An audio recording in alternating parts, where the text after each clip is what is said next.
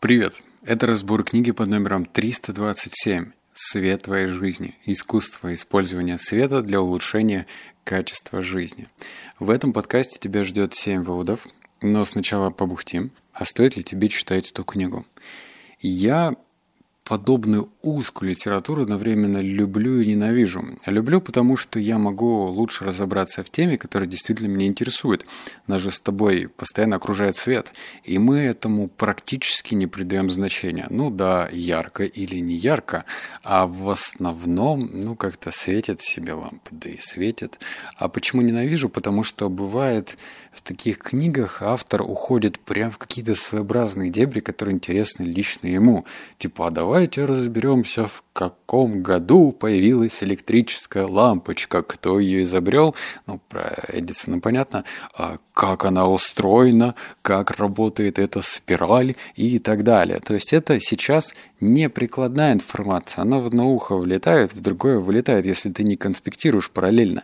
Мне нужны были прикладные инструменты, что-то, возможно, я нашел, э, этим с тобой я поделюсь, так что будь внимателен, давай переходить к выводам. Вывод номер один. Те, кто постарше, наверняка помнят, что это было время неистового модернизма, надежд на потрясающее будущее, прекрасный новый мир, в котором большинство наших проблем смогут мгновенно решать машины. Природа бесцеремонно обуздывали и калечили – а переменчивый дневной свет сошли помехой, фактором, подлежащим исключению из упорядоченной жизни. У меня на родине в Швеции строили футуристические школы, без окон, которые должны были выпускать в жизнь поколение одинаково способных и отважных детей. В то время считали, что постоянное искусственное освещение улучшает концентрацию внимания, а отдаление человека от природы повышает его интеллектуальные способности, но в результате все это обернулось полной катастрофой. Моя страна поставила на конвейер целое поколение детей с низким уровнем интеллекта. О чем этот вывод? Во-первых, о том, что наука частенько заблуждается, и все переменчиво. Это я в предыдущих, кстати, подкастах говорил не раз, что если ты живешь по каким-то догмам, то лучше эти догмы перепроверять ну, через какой-то кратный промежуток времени, не знаю, там, пять лет. Вот это как с дистиллированной водой, например. Как-то я сказал, что я пью такую воду. И мне начали говорить, вообще-то это мертвая вода. И там-то, там-то, там-то в ней что-то не содержится и так далее. Но правильный подход какой? взвесить все плюсы и минусы, а потом подумать, как модернизировать ту или иную привычку. У меня там целая лаборатория по воде стоит, которой я там мучу, кручу и получаю живительный напиток. Здесь э, что можем сделать? Какой вывод? Во-первых, конечно же, не избегать света. Если ты частенько любишь закрывать э, шторки плотной тканью, пока работаешь, то помни, что твой организм страдает. Если тебе кажется, что тебе мешает солнечный свет, да, местами его можно там перекрыть, но не надо избегать его полностью. Вышел на улицу, подставляй тело солнцу. Но в то же время борщить тоже не нужно, там с 12 до 4, это такое самое опасное время. Э, и по некоторым лучам. Кстати, про лучи мы подробно поговорим чуть позже. Вот номер два.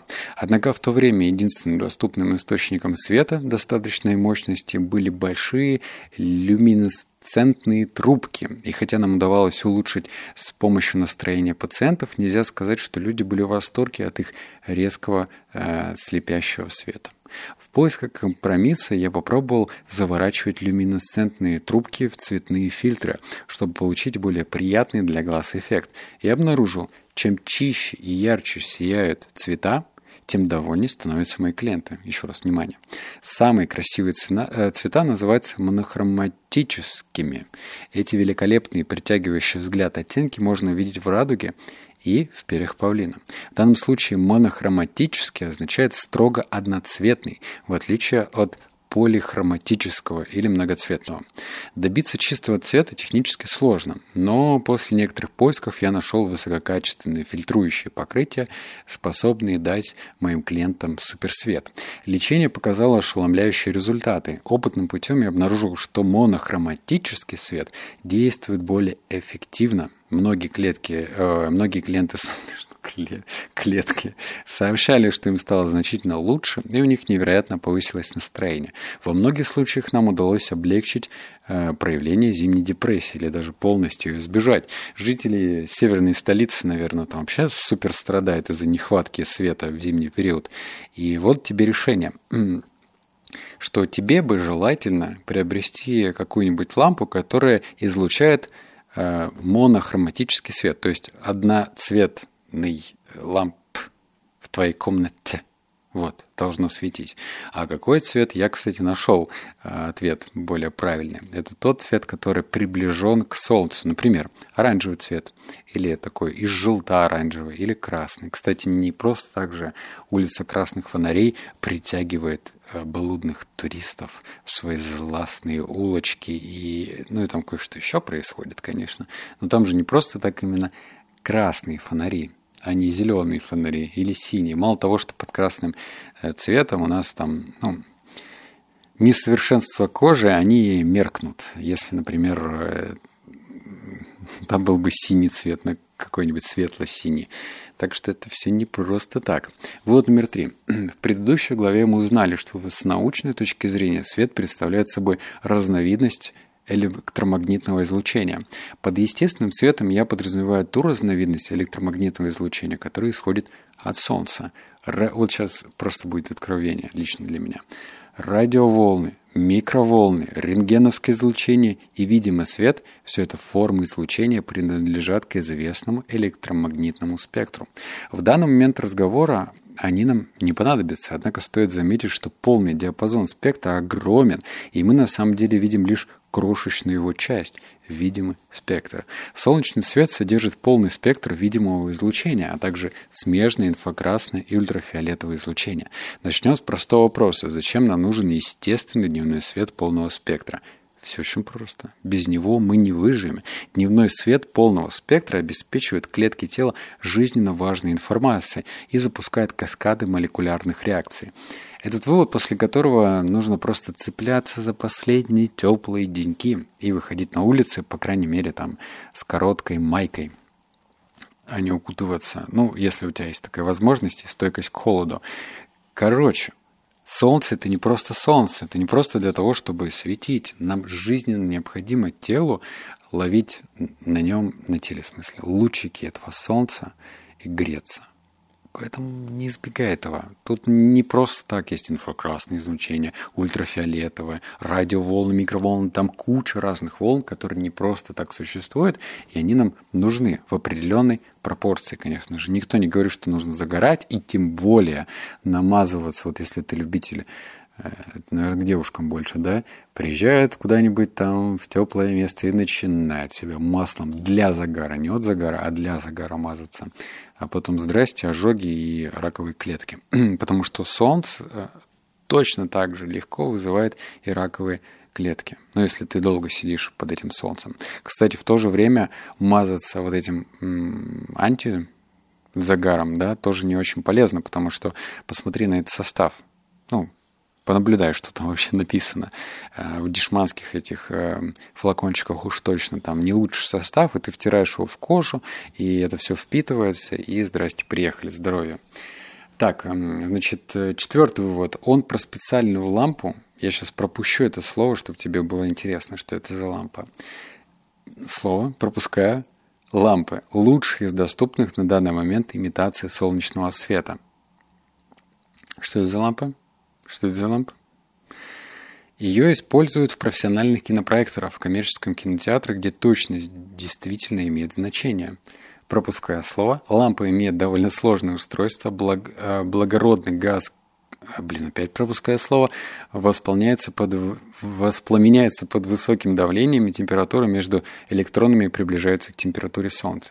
Короче, я закосячил интригу, ну, точнее, я пропустил в нескольких местах слово определенное, чтобы тебе стало интересно, что за лампу ты можешь установить у себя дома прямо сейчас и избавить себя от осенней депрессии, которая, кстати, вот уже, вот уже подкрадывается к нам. У нас хоть начало сентября, но, знаешь ли, нужно готовиться заранее. И неплохо бы изменить какие-то лампочки у себя в доме, если они тем более стоят не космос. Так что, что это за лампа, я поделюсь с тобой. Набираем 500 комментариев и делюсь делюсь. Угу. Так что давай, не жадничай на комментарии. Вот номер пять. Строго говоря, витамин D – это не витамин, а жирорастворимый гормон.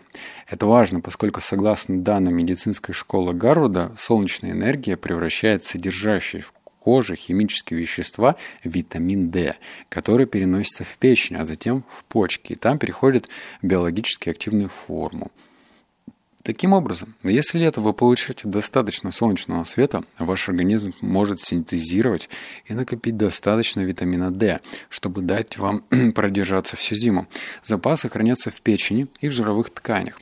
Последнее может вызывать проблемы, если вы страдаете ожирением. Жир упорно держится за витамин D и крайне неохотно его высвобождает. Если мы получаем витамин D от солнца, организм регулирует его поглощение естественным путем. Вывод, тут даже два. А, как мы выяснили, где он содержится? В жире и в печени. А, на печень на что с тобой влияет? Правильно, куча алкоголя. Да, даже и не куча, тоже влияет на печень. Так что не удивляйся, если употребляя прыбыкальчика, винишка или немножечко пива, то ты свои запасы витамина D – израсходуешь, причем очень даже опрометчиво. Конечно, можно пить добавки, но, кстати, с добавками есть определенная проблема. Витамин D может плохо усваиваться. Мы на себе это пробовали, я имею в виду, мы веганы. И обычно веганы пьют э, комплекс витаминов. Как правило, это витамин В12 и витамин D3 именно D3, а не просто D. Э, конечно, у кого-то могут быть проблемы с железом, но если у тебя полный рацион, то единственное, что ты не можешь восполнять его на веганстве, это витамин B12. А витамин D3 плохо усваивается, потому что ну, все это индивидуально. И мы там находили свою личную формулу. И чтобы не добавлять его свой организм искусственным путем, то просто помни, что печень у тебя должна быть в хорошем состоянии, чтобы накопленный этот витамин D в нем лучше сохранялся и освобождался только в нужное для себя время. Так что не травмируй свою печень, это раз. А во-вторых, если у тебя ну, излишний вес, то помни, что ты делаешь медвежью услугу свою витаминчику D. Просто ну, худей потихонечку и все, витамин D тебе э, скажет спасибо. Кстати, вот из-за отсутствие этого витамина D может вызвать каскад разных проблем. Это же только кажется, что о, дефицит витаминов. Это звучит даже мило, но на самом деле это витами... дефицит витаминов может приводить к разным другим плачевным ситуациям. Это ну, одно цепляется с другое. Даже если у тебя депрессия, на, на фоне депрессии человек делает много таких необдуманных решений. Вот номер шесть. Спальня – особенно подходящее место для оранжевого света. Наш мозг реагирует на этот цветовой сигнал выработкой мелатонина, гормона сна, поэтому небольшие дозы мягкого оранжевого света перед сном будут особенно уместны. В идеале свет должен идти от низко расположенного источника, как бы омывающего комнату янтарным свечением. Именно так чувствовали себя первобытные люди, сидя у огня – которым давал им горящую пищу и защиту. Если добиться этого слишком сложно, просто купите маловатную лампочку мягкого оранжевого цвета и вставьте ее в ночник у кровати. Иногда такие лампочки даже рекламируют как улучшающий сон. Сам простой способ наполнить комнату атмосферным янтарным светом – оранжевый абажур. Вот как видишь, прям прикладная информация. Если у тебя дома куча вот этого светодиодных или как это флуоресцентных, вот про что я там говорил, слово, которое фиг выговоришь. Белый свет ты можешь, пожалуйста, убирать у себя в комнате, потому что э, у тебя мозг будет все время, и когда этот свет включен, чувствовать себя как будто надо работать. Но тебе же надо спать, правильно, и желательно давать сигнал мозгу заранее, что нужно отходить ко сну. И это заранее делается с помощью смены лампочек, ну, либо вот этого оранжевого абажура. Ты можешь его одеть на свою лампу, и у тебя будет такой теплый свет распространяться по комнате. Это особенно важно для тех, кто засыпает долго. Вот мне, когда я приехал, акклиматизировался, перестроился по часовому поясу, э, там 4 часа или 6 часов, мне достаточно 10 минут для засыпания. Это классно. Я знаю, что некоторые люди, да и я тоже мог час ворочаться, например, и это не очень круто. Вот номер семь. Он э, я забыл сказать, в книжном бухтеже. Мне эта книга не понравилась, потому что половину книги было про свет, как и обещано, а второе про питание. Но к питанию не особо прислушиваешься, потому что когда человек не эксперт, ну зачем ты про это пишешь? Э, к свету я прислушивался. Однако этот вывод про питание а отдельно про травы. И вот слушай, почему. Очанка, одуванчик, шиповник, фенкель, шафран, куркума, перец чили и чеснок. Записал? Нет? Эти органические тонизирующие продукты укрепляют и очищают внутренние органы и ткани, но при этом не оказывают излишне стимулирующего действия. Многие дикорастущие травы и специи улучшают кровообращение и укрепляют иммунную систему. Большинство слегка горький на вкус, но в них отмечается высокое содержание витаминов. Некоторые оказывают антибактериальное действие и богаты желтыми антиоксидантными пигментами. Зачем тебе знать про эти травы, да? Что за чанка, дуванчик, шиповник? Ну, шиповник, наверное, все слышали. Фенхель, шафран, куркума. Так это же такие простые специи травы, которые, а, доступны, б, их можно легко использовать. Причем использовать ты действительно можешь частенько. Правда, помни про пропорцию. То есть, э, если чего-то переложить, будет горько и невкусно. Той же самой куркумы, да, если слишком много кинуть в рис, да, то получится прям бе. А если по чуть-чуть, чуть-чуть переца, чили, чуть-чуть чесночка, шафранчика, куркумы, то заглядение. Поэтому помни про пропорцию. Тебе же никто не мешает в момент приготовления чаев или э, пищи добавлять чего-то по чуть-чуть. Поэтому я тебе назвал список.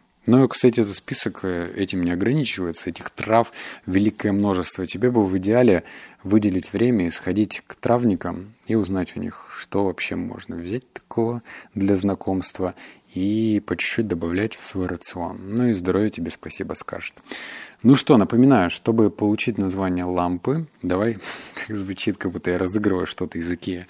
Чтобы получить название лампы, соберем с тобой 500 комментариев – и лайки тоже соберем.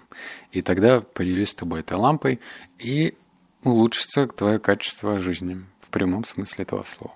Все, обнял, поцеловал, заплакал. Услышимся в следующем подкасте. Пока.